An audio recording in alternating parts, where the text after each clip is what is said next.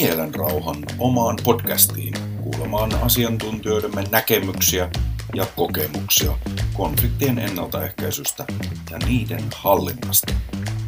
Minun nimeni on Totti Karpela. Toivottavasti viihdyt konfliktikahvilan parissa. Tällä kertaa mä ajattelin, että voitaisiin jutella kuuntelusta. Ja mä olen aivan varma, että riittääkö meillä, riittääkö meillä 20 minuuttia, koska tämä, tämä on niin olennainen juttu konfliktin hallinnassa ja sen perusteella, mitä mä tunnen teidät molemmat, niin tämä kuuntelu on meillä kaikilla koulutuksissa niin, niin valtavan tärkeä juttu. Muistan, Tero puhuu aikoinaan jossain koulutuksessa, niin sä korostit kuuntelun eri muotoja, mutta jos se niin kuin tiivistää, niin hiljaa oleminen ei ole sama asia kuin kuuntelu. Ja mä oon aika monta kertaa mielessäni vaan todennut, kun juttelee asiakkaiden kanssa tai lukee jotain konflikteja ja kuuntelee nauhoituksia, niin tulee semmoinen olo, että siinä ei ole kuunneltu, että siinä on oltu hiljaa. Odotettu puheenvuoroa, mutta siinä ei ole aidosti kuunneltu. Niin jutellaan kuuntelusta. Joo, tämä on tota vuorovaikutuskouluttaja, joka alkaa puhua sloganilla, että suurin osa konflikteista ratkotaan kuuntelemalla, ei puhumalla, niin vähintään tulee semmoisia kysymysmerkin näköisiä katseita. Hmm. Ja tota, tuo oli loistava, loistava esimerkki, että, että mistä mä tiedän, kuunnellaanko mua. Et voihan se olla, että toinen kuuntelee joko, joka sanan, kun se on ihan hiljaa, mutta sitten taas voi olla, että ei kuuntele. Tai ainakaan mulle ei tule semmoista tunnetta, että mut olisi kuultu.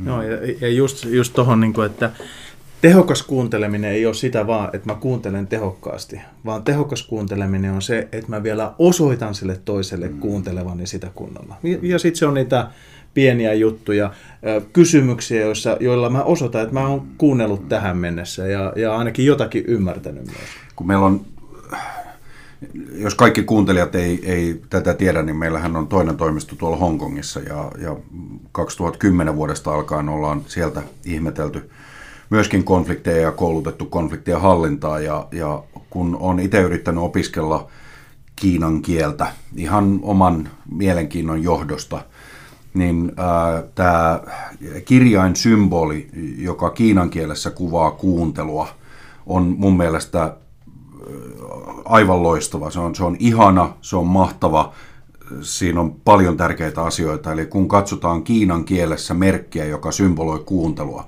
niin siinä on symboli, jossa on, on, on korvien kuva, siinä on symboli, joka, jossa on silmien kuva, mutta alla merkki, joka tarkoittaa huomion kiinnittämistä. Et ei puhuta silmistä, vaan se tarkoittaa sitä, että sun täytyy keskittyä siihen asiaan.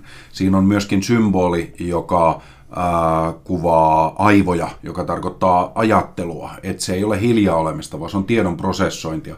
Ja viimeinen symboli, joka lisätään tähän kuunteluun liittyvään symboliin, on sydämen kuva joka, joka tarkoittaa sitä, että, että sun, sun täytyy olla läsnä, sun täytyy olla kiinnostunut. Ja, ja siinä tulee myöskin tämä niin kuin empaattisuuden ja läsnäolon merkitys. Eli, eli jo, jo kiinan kielessä pelkästään kuuntelun kirjoittaminen tarkoittaa huomion keskittämistä, tarkoittaa älynkäyttöä ja tarkoittaa sydämen mukanaoloa. Dale Carnegiein vanha toteamus, voit saada enemmän ystäviä kahdessa viikossa olemalla kiinnostunut muista – kuin kahdessa vuodessa yrittämällä saada muut kiinnostumaan itsestäsi.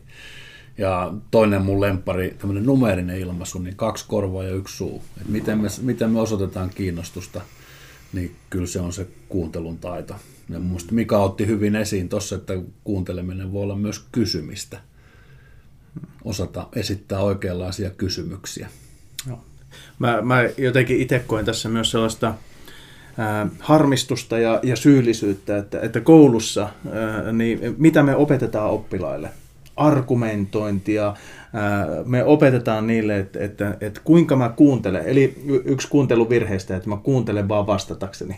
Niin sehän on tavallaan, mitä me opetetaan oppilaille koulussa, kun me opetetaan esimerkiksi väittelyä niin mä yritän löytää toisen puheenvuoron heikot kohdat, missä hän on väärässä tai, tai sitä, ja kuuntelen vaan vastatakseni ja voittaakseni sen toisen.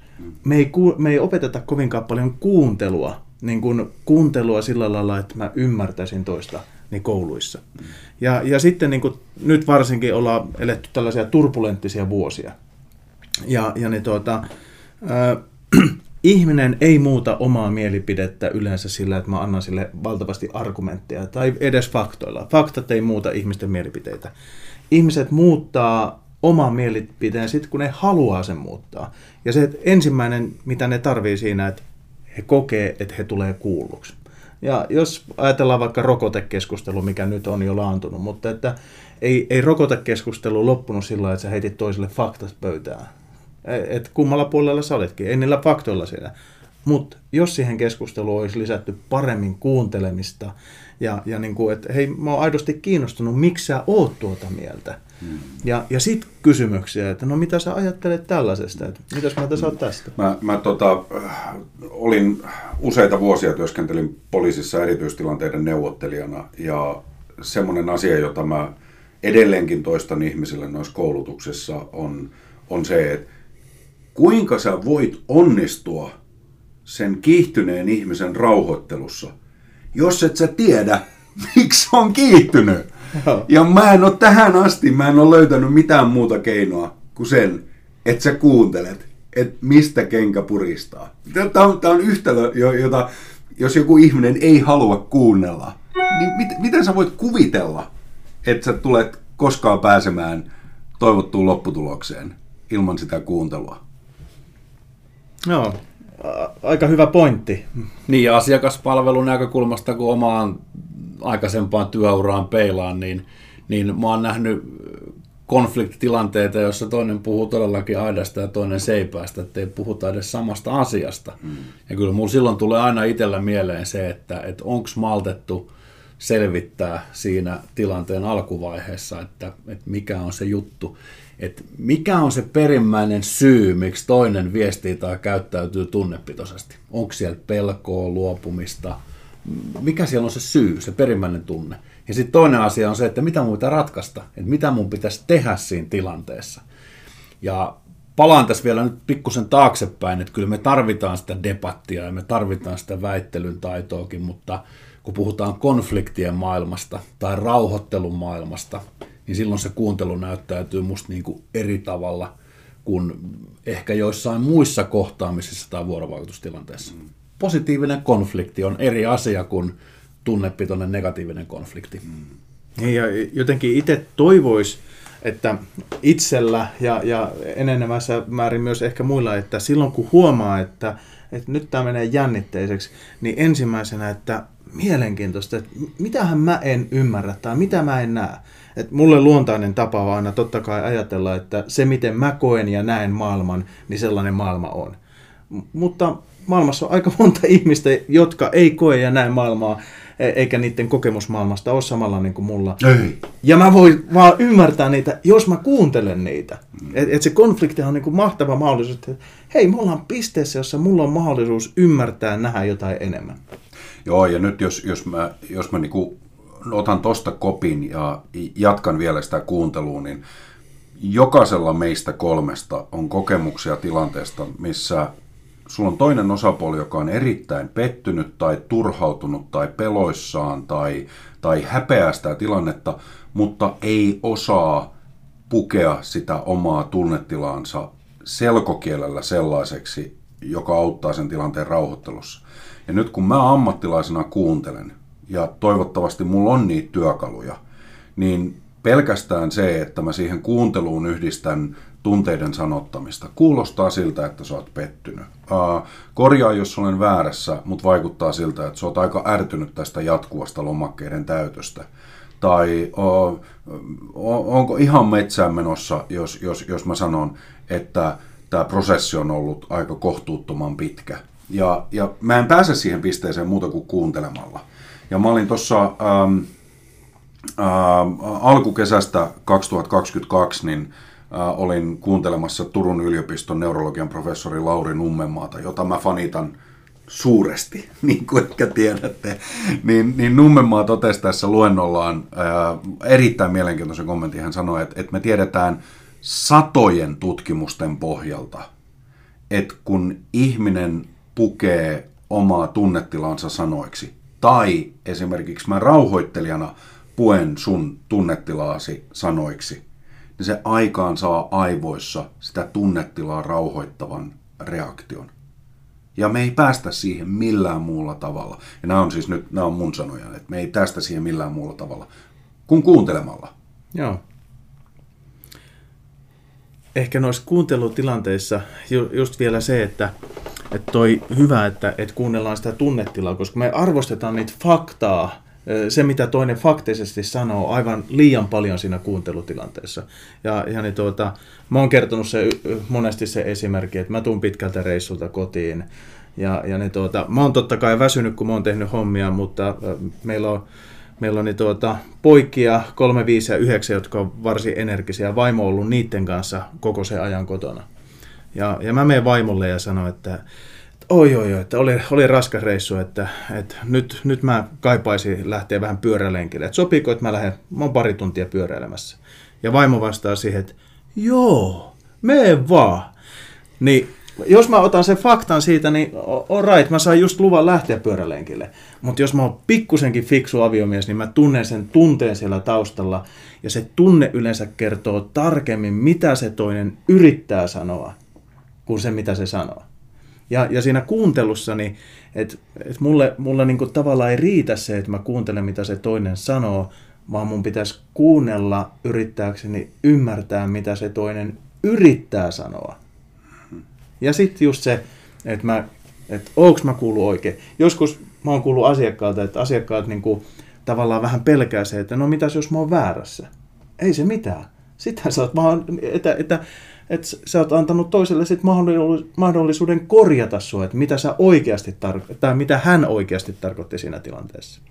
Empatiasta on hirveästi erilaisia määritelmiä, mutta yksi tämmöinen, johon mä oon törmännyt, niin on kuuntelun tasoista nimenomaan tämä tavoiteltu taso, eli empaattinen kuuntelu. Ja sitä kun kouluttajana avaa yleisölle, niin mä oon pyrkinyt yksinkertaistamaan sitä asiaa. Ja musta ehkä parhaita tapoja yksinkertaistaa se on nimenomaan niin, että faktatietojen lisäksi koko aika välitetään myös tunnetietoa. Ja siitä tulee mieleen Tuula-Riitta Välikosken kuunteluvirheet. Joo jossa mun mielestä on loistavia ja tämmöisiä oivalluttavia esimerkkejä siitä, että jos me kuunnellaan vain faktat, niin kokeeko toinen tulleensa kuulluksi. Tai jos mä en itse osoita millään tavalla panneeni merkille sitä tunnetietoa. Mä oon tämmöinen seinä, mm. joka ei reagoi millään tavalla. Kylmä kuuntelija. Kylmä kuuntelija. Mm. Niin, niin tapahtuuko kuulluksi tulemista? Mm. Ja ehkä hirveintä on se, että nyt käytän voimakasta sanaa, että jos ihminen on kuuntelevinaan, että on opeteltu ulkoa joku mantra, mitä toistellaan, ja se ei edes tapahdu siinä luonnollisessa rytmissä, jossa sitä vuorovaikutusta käydään. Jopa, mm. jopa niin, että ikään kuin puhutaan päälle. Mm. Tämä saattaa johtaa sitten sinne niin sanottuun suurempaan konfliktiin. Joo. Joo, mä tuossa, kun mainitsit tuosta äh, oikeus oli viestintä, viestinnän dosentti Välikosken äh, tämän, tämän yhden artikkelin, missä hän mainitsee näitä ammattilaisten kuunteluvirheitä, niin, niin yksi semmoinen, jossa mä monta kertaa, kun mä tuon esille näitä hänen äh, havaintojaan, niin mä saan osallistujilta aika paljon nyökkäilyä ja, ja, ja Välikoski mainitsee, että, että yksi kuuntelun perusvirheistä on se, että kesken kuuntelun aloitetaan oma vastauksen valmistelu. Ja jos näin käy, niin silloinhan tiedon vastaanottaminen päättyy. Pahimmassa tapauksessa me keskeytetään vastapuoli. Ja, ja semmoisena niin kuin, mua, mua inhottaa käyttää termiä jippo, mutta kun tämä on vähän jippo, niin, niin mä oon suositellut, että, että kun sulla on ihminen, joka on vahvan tunteen vallassa ja sun tehtävä on rauhoitella häntä, niin monta kertaa näissä tilanteissa auttaa se, että saatat kynä ja paperia tai saatat vihon esille tai sä voit puhelimessa sanoa, että anteeksi, että mä avaan tästä erillisen tiedoston. Että aloitetaan sitä vielä alusta, että nämä on hirmu tärkeitä juttuja, mitä kerrot. Jos mä saan vähän pyytää, että, että jos pikkusen hidastat, niin mun on helpompi kirjoittaa, koska mä oon huomannut, että ihmiset ei huuda hitaasti. Mutta tätä ei tietenkään sanota kiihtyneelle ihmiselle, mutta sanotaan, että voit sä pikkusen hidastaa, niin mä saan tämän, tämän kirjoitettua. Ja, ja tota, tämä kuulostaa jipolta, koska tämä näyttää ja kuulostaa hyvältä, mutta se suurin jippo itse asiassa osuukin siihen kuuntelijaan. Koska jos sä aidosti kirjoitat niitä ydinkohtia, mitä tämä ihminen purkaa siitä tilanteesta, niin susta tulee parempi kuuntelija. Joo. Mutta semmoinen juttu vielä, minkä mä haluan niin nostaa tuommoiseen niin kuuntelun tekniikoihin. Me tullaan varmaan erikseen jossain vaiheessa keskustelemaan heijastavasta kuuntelusta, joka on tekniikka, josta mä itse tykkään ihan hirveästi ja suosittelenkin paljon sitä. Mutta on, on tavallaan se, että musta olisi kiva, että ää, ihmiset ää, miettisivät sitä omaa viestintäänsä näissä kuuntelutilanteissa ja, ja miettisivät, että käytätkö sä kuuntelutilanteessa siirtovastauksia vai tukivastauksia. Ja, ja jos mä avaan pikkusen, mikä, mikä ero on siirto- ja tukivastauksella. Siirtovastauksella tarkoitetaan sellaista kommentointia, missä keskustelun painopiste siirtyy viestin lähettäjästä viestin vastaanottajaan. Eli, eli siirtovastauksella otan painopisteen keskustelussa itseeni. No se ei ole rauhoittelun kannalta hyvä. Ja mä annan tähän hetken kuluttua vielä esimerkin. Kun sitten taas tukivastaus on sellainen kommentti, millä sä autat sitä ihmistä – jatkamaan sitä keskustelua. Ja, ja mä uskallan väittää, että meillä on paljon sellaisia ammattilaisia, jotka huomaamattaan käyttää nimenomaan siirtovastausta. Ja kun se ei auta sitä rauhoittelua, eli, eli sä juttelet sun ystäväs kanssa ja sun ystävä sanoo, että, että tota, mä, mä katsoin ää, eilen illalla ää, dokumentin merikilpikonnista. Niin jos, jos sä kuuntelijana käytät siirtovastausta, niin sä sanot, että ää, mä en voi sietää luontodokkareita, että mä katson paljon mieluummin toimintaleffoja. Jolloin se keskustelu sun ystäväsi kommentista ikään kuin päättyy, ja nyt jutellaan mun preferenssistä.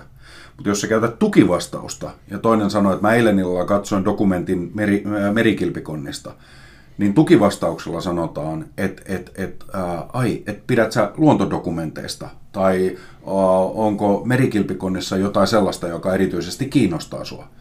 Ja, ja nyt jos me ajatellaan tämmöistä kuuntelun roolia kiihtyneen ihmisen rauhoittelussa, niin olisi hyvä, että sä tiedostat tuki- ja siirtovastausten erot, ja pystyt silloin välttämään siirtovastauksia, vaan nimenomaan keskittymään siihen asiakkaaseen, asukkaaseen, oppilaaseen, potilaaseen. Ja me pystytään niin kuin nimenomaan tukivastauksilla tukemaan sitä keskustelun jatkumista ja tunnetilan purkamista. Joo. Itselle tulee vielä mieleen tuosta kuuntelusta se, se niin kuin tavallaan sellainen tulkinnan ja havainnon erottaminen toisistaan. E, eli niin tuota, meille on luontaista, että me tulkitaan toistemme puhetta, koska se nopeuttaa meidän keskustelua. Eli, eli sä sanot jotain, niin mä oletan, että sä tarkoitat tätä ja me jatketaan keskustelua, mikä menee tosi luonnollisesti, näin me toimitaan ja se toimii hyvin meillä. Että ei tarvitse varmistaa jokaista asiaa. Mutta konfliktitilanteessa ää, meidän, meillä niin kuin ajattelu ensinnäkin, meidän ajattelulla käy sillä lailla, että kun tulee jännittänyt, stressaava tilanne, niin me ei enää ajatellakaan normiavulla, vaan alkaa mennä liskoaivoihin. Ja liskoaivot tulkitsee tilanteita enemmän pelon kautta, jolloin kun mä sä sanot jotain, niin mä tulkitsen sitä enemmän sillä lailla, että sä oot enemmän mua vastaan, ää, sä oot hyökkäävämpi kuin sä oikeasti onkaan. Ja siinä vaiheessa niin kuin tavallaan se, että mä sanotan sitä, että mitä mä havaitsin, enkä tee niin kuin suoraa tulkintaa siitä, niin antaa sitten sille toiselle korjaamista. Mm-hmm. Eli sellainen siinä kuuntelussa niin olisi tärkeää, että vähän niin kuin vauhtia pois ja, ja kertoo havainnoista. Ja, ja siinä on hyvä käyttää vaikka sitä tunnekarttaa, mm. että nyt mä havaitsin tällaista. Oliko mun tulkinta oikein? Mm. Joo, ja tuossa on mun mielestä nyt, kun nostin jo esille tuon äh, tohtori Nummenmaan tai professori Nummenmaan, niin niin äh, Nummenmaan kirjassa Tunteiden psykologia, niin, niin Nummenmaa toteaa siellä, että, että, että, ihminen, joka on negatiivisen tunnetilan vallassa, niin aistihavainnot pyrkii hakemaan sellaista dataa ympäristöstä, joka vahvistaa sen tunnetilan oikeaksi. Ja, ja tämä on mun mielestä tärkeää niin kun tajuta, että, että jos mulla on kiihtynyt ihminen, joka on vahvan negatiivisen tunnetilan vallassa, niin hän hakee sinusta viestin lähettäjänä sellaista dataa, joka vahvistaa hänen tunnetilan oikeaksi. Mutta on ihan yhtä tärkeää tiedostaa, että se sama tapahtuu myös sulla. Kyllä. Että jos sä olet ärtynyt, turhautunut, peloissasi, niin, niin silloinhan meillä on kaksi osapuolta, jotka molemmat alitajunnan ohjaamana hakee dataa, että jes, tämä tunnetila oli oikea. Ja silloin me ei kyllä saavuteta niitä tavoitteita, mitä ammattilaisena pitäisi saavuttaa. Joo.